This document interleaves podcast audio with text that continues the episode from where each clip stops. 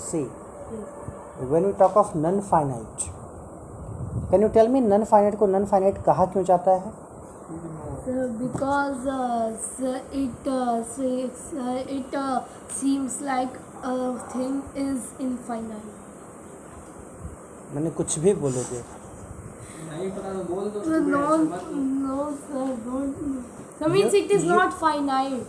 तो what does it mean it is not finite So we, uh, so we can uh, so not count it.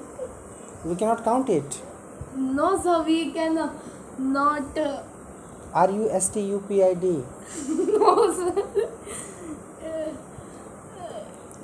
Finite और non finite जब हम none finite को समझेंगे उसके पहले हमको फाइनाइट को समझना होगा फाइनाइट वर्ब्स को फाइनाइट क्यों कहा जाता है?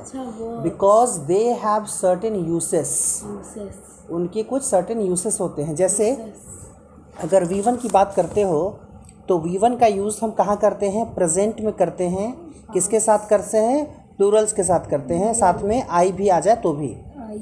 प्रेजेंट में प्लूरल्स के साथ विद आई ठीक है? या वी वन का यूज़ और क्या करते हैं हम? कहते हैं कि इनफाइनाइट बनाने के लिए टू के बाद लगाते हैं वी वन इन्फिनेटिव बनाने के लिए। करते हैं? या किसी भी मॉडल वर्ब के बाद यूज़ करते हैं। सो दीज आर फिक्स्ड जैसे ये कुछ चीज़ें हैं जो वी वन के लिए बिल्कुल फिक्स्ड हैं कि वी वन का यूज़ यही होगा। Is that clear. V two की बात करते हैं। क्रिया का दूसरा फॉर्म हमेशा पास्ट में यूज़ होता है। जब भी कोई भी पास्ट का टेंस सेंटेंस हो तो वहाँ पर वी टू का यूज़ करेंगे। वी थ्री की बात अगर करते हैं वी थ्री का यूज़ हमेशा परफेक्ट में करते हैं या पैसिव में करते हैं? It is very much certain V four का यूज़ हमेशा कंटिन्यूटी को दिखाने के लिए करते हैं। क्या क्या? Coming going playing V one plus I N G अच्छा। उसको वी फोर कह सकते हैं। ठीक है?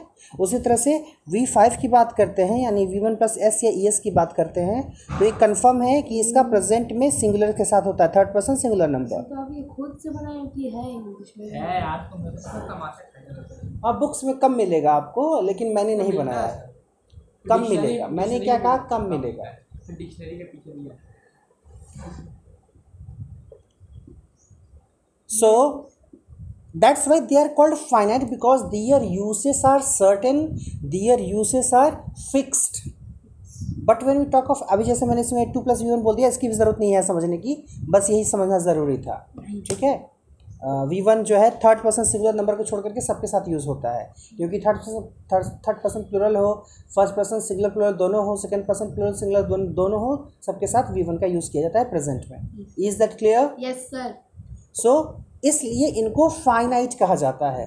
Non finites are non finites because they are not fixed their uses are not fixed their uses are not certain कि हमें उनके उन्हें किसके साथ यूज़ करना है। यानी वहाँ पर न तो सब्जेक्ट की बाउंड्री रह जाती है न तो टेंस की बाउंड्री रह जाती है।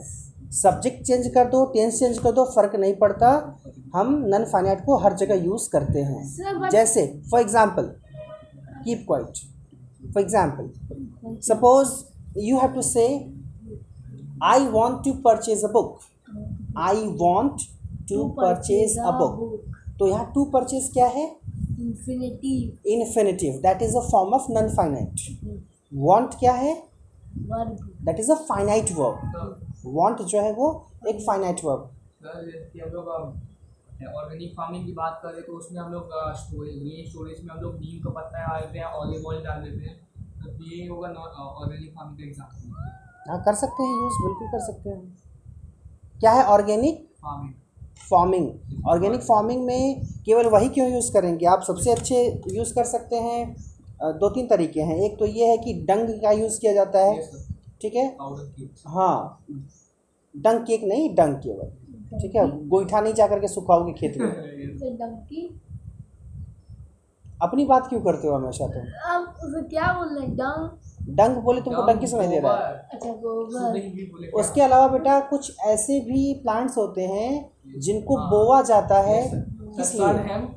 and uh, goers because after sowing them in the field uh, supplying is done so the uh, crops are get mixed with the soil and the nitrogen and phosphorus are transferred to soil because um, जी that is और organic rhizobia yes उसको manure बोलते हैं।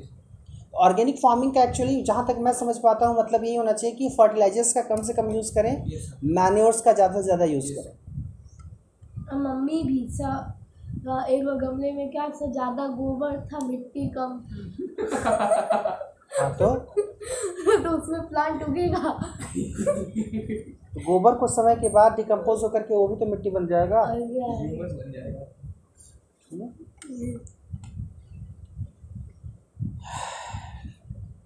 तुम्हारे जैसे समझदार बेटे से पर मैं जो है सजेशन नहीं ली माँ. ऐसे कपड़ा बड़ा अच्छा लग रहा है तुम्हारा. ये भी देखो। अरे वाह। चलो। Non finite so I was giving the example of I want to purchase a book want is a finite verb there to purchase is infinitive infinitive अब उसका देखो मज़ा क्या है? अब सब्जेक्ट बदलो टेंस बदलो. तब भी वो टू परचेज वैसे का वैसे ही रहेगा. I want to purchase a book I she wants to purchase a book they want to purchase a book I wanted to. I wanted to purchase a book I have. I have wanted to purchase a book अच्छा so ये होता है none finite ये होता है none finite अच्छा समझ गया तो non finites are not fix with any subject So और like we can sen- say the sentence. So I uh, so means I go to market. So like I say to the sentence here. Fetch the tea. क्या था? Yes, I go to the market every day to fetch milk. I went to the market. Every day to fetch milk I so तो so थोड़ा पटा I went to the market every day. Every day क्यों होगा? Went वो भी हो सकता है ऐसा नहीं है। अच्छा तो सर तो इसमें तो उसके लिए एक्चुअली अगर एवरी डे वहाँ पर लगाओगे तो वहाँ पर यूज़ टू का यूज़ होगा। I use to go to market every day to fetch milk sir तो यूज़ टू हो गया तो गो को वेंट में नहीं बदलेगा नहीं। सो ये ऐसे ये हो गया। He goes to market every day to fetch milk तो से समझ गई सब इन्फिनेटिव को तो कैसे समझे हाँ? तो इन्फिनेटिव जो है पहले तो ये समझ लो कि जब नन फाइनाइट की बात करते हो non finites are of three types तीन होते हैं। एक होता है इन्फिनेटिव जिसको बोलते हैं टू प्लस वी वन यानी किसी भी वर्ब के पहले टू लगा देंगे तो वो इन्फिनेटिव बन जाएगा। सर मैं इसको वर्ब प्लस वर्ब की तरह समझाऊँगा सो वर्ब एक वेरिएबल हो गया verb plus verb to verb infinitive के बाद जिरंड की बात आती है जो देखने में वी फोर की तरह होता है। इसका फॉर्म वी फोर का होता है लेकिन ये कंटिन्यूटी शो करने के लिए कभी यूज़ नहीं किया जाता। तो V one plus V one plus I N G होता है ये ज़रूर लेकिन ये कभी कंटिन्यूटी शो करने के लिए यूज़ नहीं किया जाता। तो, तो ऐसा भी हो सकता है कि एक सेंटेंस आ गया जिसमें वी फोर नहीं है फिर भी वो जीरंड है। क्या ऐसा कोई सेंटेंस आ जाए? जिसमें वी फोर नहीं है फिर भी जीरंड नहीं बेटा जीरंड की तो खास बात यही है ना कि वो आई एन जी फॉर्म जी रहेगा हाँ बेटा आई एन जी फॉर्म ही रहेगा वो। अगर क्वेश्चन आ गया अगर आई एन जी फॉर्म में पूछेगा कि ये सेंटेंस ये कौन सा नॉन फाइनाइट अगर आई एन जी आ गया तो मैं सीधा जीरन ही लिख दूँगा हाँ बिल्कुल। बिना समझे कि सर टू तो बिना समझे क्यों? अगर जो है हो सकता है एक तरफ़ जो है दिया हो टू प्लस वी वन दिया हो इन्फिनेटिव के रूप में और साथ में उसमें यूज़ कर दिया हो। जैसे अगर कहा जाए कि they are going to fetch the milk तो आप तो गोइंग को जिरंड कर दोगे यहाँ पर। टू फेच यहाँ पर जिरंड है सॉरी टू फेच यहाँ पर नॉन फाइनाइट है ना? अच्छा, तो डिसाइड तो करना। पता करना पड़ेगा। तब कैसे? नॉन फाइनाइट का मतलब क्या होता है? अच्छा। मेन वर्ब को तो नॉन फाइनाइट नहीं ना बोल दोगे। तो कॉमन सेंस है ना कि मेन वर्ब क्या होती है? तो मेन वर्ब के अलावा जो अलग से नज़र आएगा समझ लेना कि सर तो जैसे I am playing cricket sir तो प्लेइंग हो जाएगा जीरन कहाँ जिरंड है इसमें बेटा? अभी रुक जाओ समझ में आएगा जिरंड क्या होता है। चलाक नहीं बनो जाता तो कोई भी वर्ब रहेगी तो उसको तुम जिरंड ठोक दोगे ठोको ताली। नहीं तो जैसे I am playing cricket he play अच्छा I am playing cricket simple है फाइनाइट वर्ब का यूज़ किया गया कंटिन्यूटी शो कर रहा है। जिरंड कहाँ से आ गया? नॉन फाइनाइट कहाँ से आ गया यहाँ पर? तो ही इज़ प्लेइंग क्रिकेट हाँ तो क्या है इसमें? He he was playing cricket so सब सर सब में बदल रहे हैं वही तो है। ओ हो हो हो। तो वॉज़ इस नहीं बदल रहा है उसके साथ? वॉज़ इज़ साथ में आ रहा है समझो उसको। केवल प्लेइंग को ना समझना है वहाँ पर। तो I I go to market every day to fetch milk sir इसमें भी तो बदलना ही गोस मार्केट नहीं नहीं, समझ नहीं रहे हो। तुम दूसरे वर्ब पर चले गए ना। यहाँ इज़ प्लेइंग वॉज़ प्लेइंग जो है वो साथ में समझो। तभी कन्फ्यूज़न नहीं होगा। नहीं तो समझोगे कि हर जगह प्लेइंग प्लेइंग ही है तो इसका मतलब हर जगह वो जिरंड है ऐसा नहीं है। आज सिंपल सी बात ऐसे समझो, ज़्यादा दिमाग में लगाओ, ऐसे समझो। मेन वर्ब समझते हो क्या होता है? प्रिंसिपल वर्ब समझते हो क्या होता है? उसी को कहा जाता है मेन वर्ब को। तो ही इज़ प्लेइंग क्रिकेट में मेन वर्ब है ना प्लेइंग हाँ। तो मेन वर्ब है तो फाइनाइट नहीं है वहाँ पर। आई एम प्लेइंग क्रिकेट जो है वो वी फोर का यूज़ किया गया है। फाइनाइट वर्ब है कंटिन्यूटी शो कर रहा है। Playing cricket is my hobby ये जिरंड है। Playing cricket is my hobby yes playing cricket was my hobby sir इसमें भी तो was में अब अभी ना थोड़ा सा शांत रहो और पहले सबको देख लो एक तरफ़ से। बिना इससे इंट्रोड्यूस हुए जो है कंफ्यूजन ऐसे ही रहेगा। ठीक है? तो नन फाइनाइट तीन तरह के हैं। एक है infinitive to plus V one दूसरा है gerund V one plus I N G के फॉर्म में रहेगा और तीसरा है पार्टिसिपल पार्टिसिपल में तीन पार्टिसिपल होते हैं। कौन कौन से मालूम? प्रेजेंट अच्छा प्रेजेंट पार्टिसिपल पास्ट और परफेक्ट क्या होता है इनका form present participle again V four होता है। अब अब फिर ये कंफ्यूज नहीं हो जाना है कि जो है आ, ये अब वी थ्री को पास पार्टिसिपल रुक जाओ भाई। अभी जैसे कंफ्यूज हो रहे हो फाइनाइट वो V four I N G V one plus I N G में और जिरंड में अब देखो तीसरा और आ गया ये भी वी फोर का फॉर्म है। हाँ। ये भी वी फोर का फॉर्म है प्रेजेंट पार्टिसिपल भी। तो वही तो। तो आप अब और कंफ्यूज हो जाओगे कि अब क्या करें? जिरंड है कि पार्टिसिपल है कि फाइनाइट वर्ब है? अच्छा ये भी फोर है। ओ। तो मैं कब से सोचा वी थ्री है। तो वो होश में नहीं आओगे तो ला देंगे अभी तुरंत।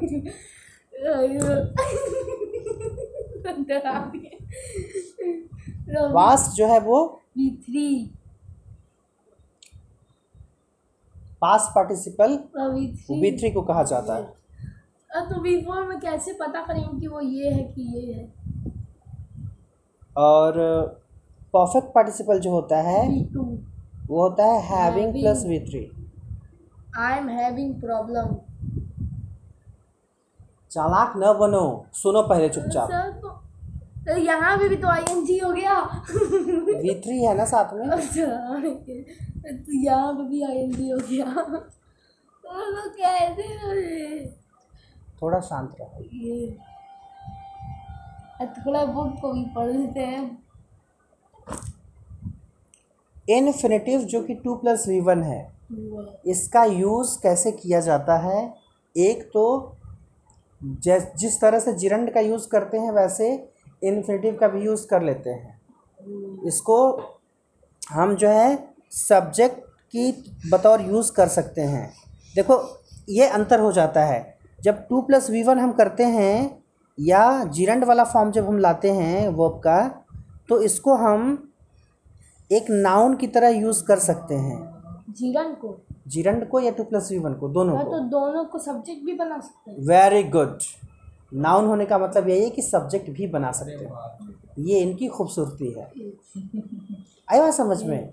जैसे to laugh is a good exercise हाँ सही सेंटेंस था। To laugh is a good exercise laughing is a good exercise दोनों सही है।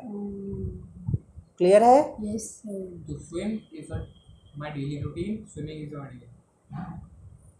समझे? तो इस तरह से हम एक अच्छा मज़े की बात यह है कि जब हम बात करते हैं सब्जेक्ट की तो सब्जेक्ट की जगह पर दो ही चीज़ यूज़ हो सकती है या तो नाउन या तो प्रोनाउन यस और ये तो क्लियर है कि ये सब प्रोनाउन है नहीं तो ये नाउन है। To plus V one noun की तरह यूज़ हो सकता है है।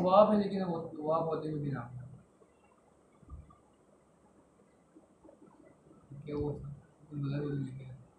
वर्ब होते हुए भी नाउन होने का क्या मतलब है? नाउन है वो। नाउन है। तो उसमें अलग अलग केसेस थे मतलब एक वर्ब का था एक एडजेक्टिव का था एक और था। गया मैं जी मालूम है। शांत रहिए। तो ये तो रहा और जैसे दूसरा है कि कॉम्प्लीमेंट के लिए भी यूज़ किया जाता है। मॉडिफाई करने के लिए अच्छा। मॉडिफिकेशंस के लिए क्वालिफाई करने के लिए भी। जैसे I saw him laughing sir एक सेंटेंस अभी आया तो हम लोग हैंडसम को ये अगर वी फोर में चेंज करेंगे तो बोलेंगे handsoming in party is good handsome को? वी फोर में चेंज करेंगे तो फिर एक sentence handsoming in party is good तो हैंडसम एक वर्ब नहीं ना है बेटा कि बिफोर में चेंज करो वही देखो अभी मैं जैसे आप बोले इसको कॉम्प्लीमेंट की तरह यूज़ कॉम्प्लीमेंट की तरह यूज़ करेंगे तो कॉम्प्लीमेंट हो गया कि जैसे यू आर हैंडसम तो मतलब हैंडसम तो हैंडसमिंग पे ही हंस गया। To be handsome is good compliment का मतलब यहाँ केवल उससे नहीं है कि आप उसकी विशेषता बता रहे हो। पूरा करने के लिए भी यूज़ किया जाता है ठीक है? कॉम्प्लीमेंट्री के बतौर यूज़ किया जाता है। जैसे वही है कि I saw him laughing I saw him so तो ये भी नॉन फाइनाइट वर्ब है? हाँ बेटा लाफिंग जो है ये हिम को क्वालिफाई कर रहा है ना मॉडिफाई मतलब क्वालिफाई कर रहा है। सर- मैंने उसे हँसते हुए देखा। सर saw अगर जो अगर जीवन में जो वर्ब किसी ऑक्सीजन ये तो हिम तो वो है ना सर। ऑब्जेक्ट है ऑब्जेक्ट को क्वालिफाई करने के लिए यूज़ किया गया है। सर अगर जीवन में यही होता है कि जो वर्ब है अगर वो अपने ऑब्जेक्ट को क्वालिफाई करे और वो वी फोर में है तो जीवन हुआ। एक केस है दूसरा केस अभी ऊपर नहीं बताए अच्छा। एज सब्जेक्ट यूज़ हो रहा नहीं बताए सब्जेक्ट की तरह यूज़ हो सकता है कॉम्प्लीमेंट की तरह यूज़ हो सकता है ये तरीका है सर तो कैसे समझेंगे कि वो नॉन फाइनल तो अभी नहीं समझ में आ रहा है? यही समझना है। अगर सब्जेक्ट के लेवल पर आ जाएगा तो समझ लोगे कि वो नॉन फाइनाइट नॉन फाइनाइट में भी जिरंड है। सभी मुझे नॉन फाइनाइट वर्ड भी नहीं ठीक से समझ आया। सर जैसे ये, ऐसे सेंटेंस है I want to go home sir तो the Lathika wants to go home they want to go home. Sir तो इसमें कैसे पता करेंगे कि नॉन फाइनाइट वर्ड है? क्या ऐसी चीज़ है जो एकदम चेंज नहीं हो रही है सारे सेंटेंसेस में? टू गो बस।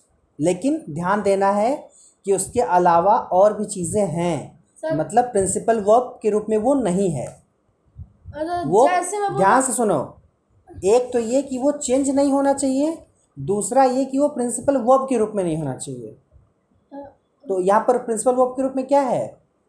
मेन वर्ब के रूप में क्या है? अच्छा सर गो है main word main verb go है कि वांट है?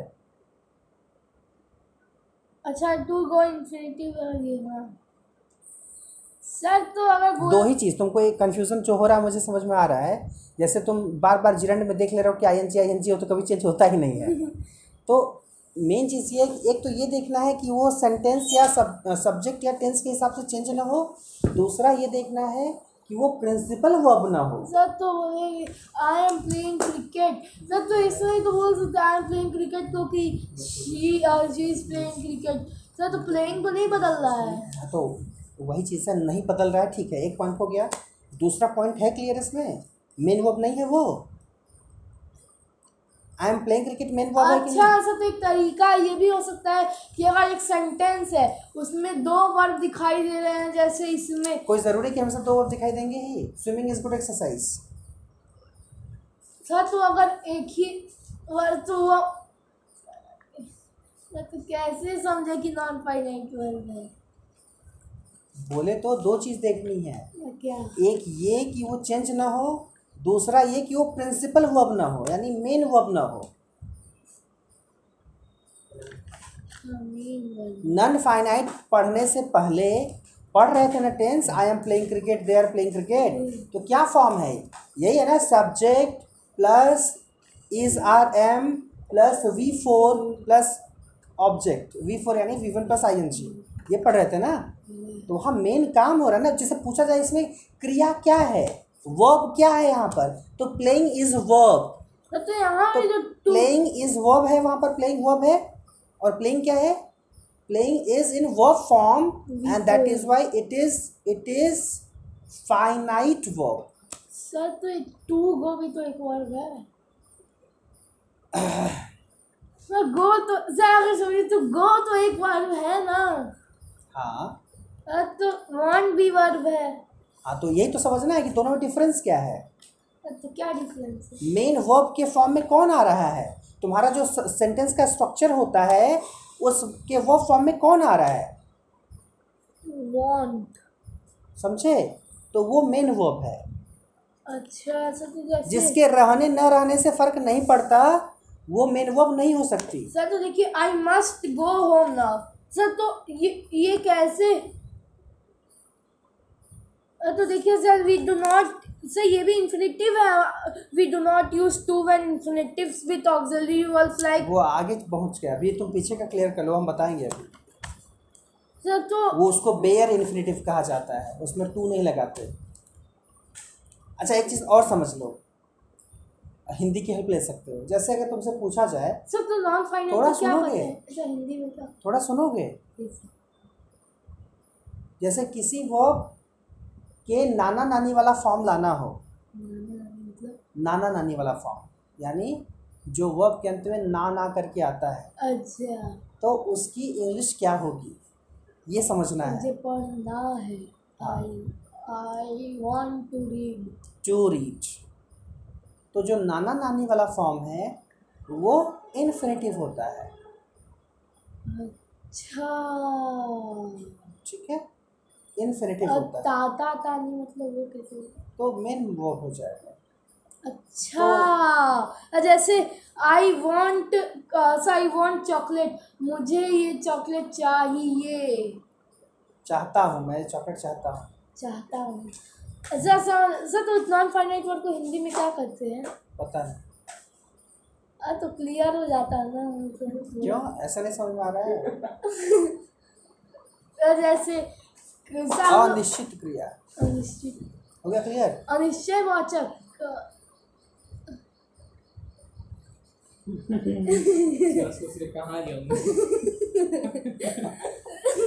अनिश्चय वाचक सर हम पढ़े ही नहीं हैं तो कैसे समझे अगर नॉन फाइनाइट वर्ड में अभी क्या समझा है? बोले। वर्ब का नाना नानी वाला फॉर्म रहेगा तो उसको इन्फिनेटिव में बताते हैं। और वही कभी कभी जो है देखोगे कि बिना तो टू बिना टू लगाए भी वो हो जाता है। तो ज़्यादातर जैसे मैं पढ़ना चाहता हूँ आई वॉन्ट टू रीड पढ़ना। इन्फिनेटिव तुम पढ़ना चाहते हो वो पढ़ना चाहती है वे पढ़ना चाहते हैं। हम सब पढ़ना चाहते हैं। पढ़ना पढ़ना पढ़ना पढ़ना पढ़ना। तो चाहता चाहता चाहती चाहते बदल नहीं रहा है। अच्छा अच्छा से समझ गया। ओ हाँ सर हो ही गधे तो देर से समझोगे नहीं सर तो एक सेंटेंस बताइए आप नॉन फाइनाइट का। अब देखो ना आप खुद समझो ना अपने तो इसमें तो एग्ज़ाम्पल देखो। इंदिरा जब जब बेयर इन्फिनेटिव की बात करेंगे तो उसमें बिना टू लगे वी वन का यूज़ होगा और नाना नानी वाला अर्थ आ जाएगा। तुम्हें पढ़ना चाहिए। यू शुड रीड उन्हें ट्रैफ़िक रूल्स फॉलो करने चाहिए। They must follow traffic rules अरे सिक्स में नहीं पढ़े थे क्रिया आप एक जैसे कि उसमें था क्या कहते हैं? कुछ ऐसे ही। था उसमें हम लोग पढ़े थे सर कि कुछ तो सकर्मक क्रिया है। नहीं, अरे यार तुम हिंदी के चक्कर में क्या पढ़े हो? तो उसमें हम तो पढ़े थे कि क्या कहते हैं कुछ जो वर्ब्स होते हैं वो इसके साथ यूज़ करेंगे तो वो चाहिए चाहिए नहीं होते हैं और जैसे कि अलग अलग हो जाता है तो कहना कहना चाहती है कह, कहना चाहता है तो ये चाहती चाहती नहीं होता है और अलग और उसके कभी का चेंज नहीं होता है कभी का चेंज होता है। सर जैसे ये we wish infinitives are useful when we wish to state a name of person he called to sir तो इसको ऐसे बोल देंगे ना। सर जैसे he called to sir he called to apologise हो रहा है तो हम लोग बोल सकते हैं he called to be apologise ढंग से पढ़ो ना टू के बाद क्या लिखा है? अपोलोजाइज तब क्यों अपोलोगाइज अपोलोगाइज पढ़ रहे हो? Sir he called to be apologise he call to be apologised he call to apologise लिखा है ना कि टू भी लिखा है। सर तुम लोग सोचे अगर ये सोचे पर इक्वल टू बी अपोलोजाइज तो क्या होगा? उसे कॉल किया जाना चाहिए अपोलोजाइज करने के लिए। ही वांटेड टू बाय अच्छा समझ गया। सर तो एक क्षण समझ रहे हो दूसरे क्षण नहीं समझ रहे हो। that जैसे we usually use to with an infinitive However, it is not and सेल का भी usually use to with the infinitive तो इन्फिनिटिव खुद ही टू वर्ब है तो उसी की बात कर रहा है भाई। ज़्यादा लाइन एक्सप्लेन कर रहे हो तुम। However it is not essential when an infinitive is used to it is called bare infinitive we do not use to when we use infinitive with auxiliary verbs like must, can, should, shall, will, may, might, and do. For example, I must go home now. They might leave for the sir तो कैसे पता करेंगे कि sir कैसे पता करेंगे कि ये इन्फिनेटिव है। माइट शुड वगैरह के बाद जो यूज़ होता है इन्फिनेटिव होता है लिखा है ना सारे ऑक्सिलरी वर्ब जैसे आ गया इज़ आर एम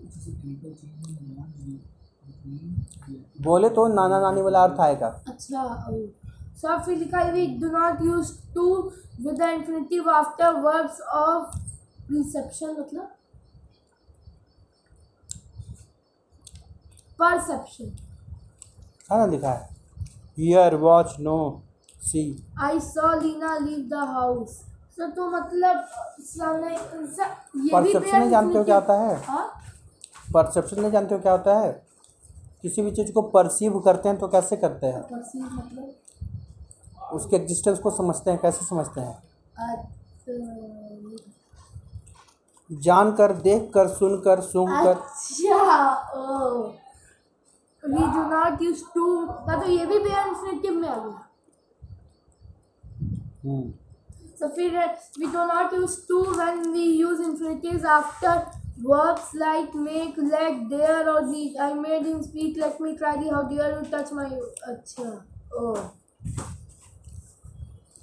सर ये नोट है with verbs like need and dare not that we use infinitive with to in affirmative sentences. He dared to dream and achieve. He, I need to visit the doctor soon. समझ में आ रहा है आप So जैसे ये Picture mark. Sir ये जैसे ये लिखा है fill in the blanks with the infinitive forms of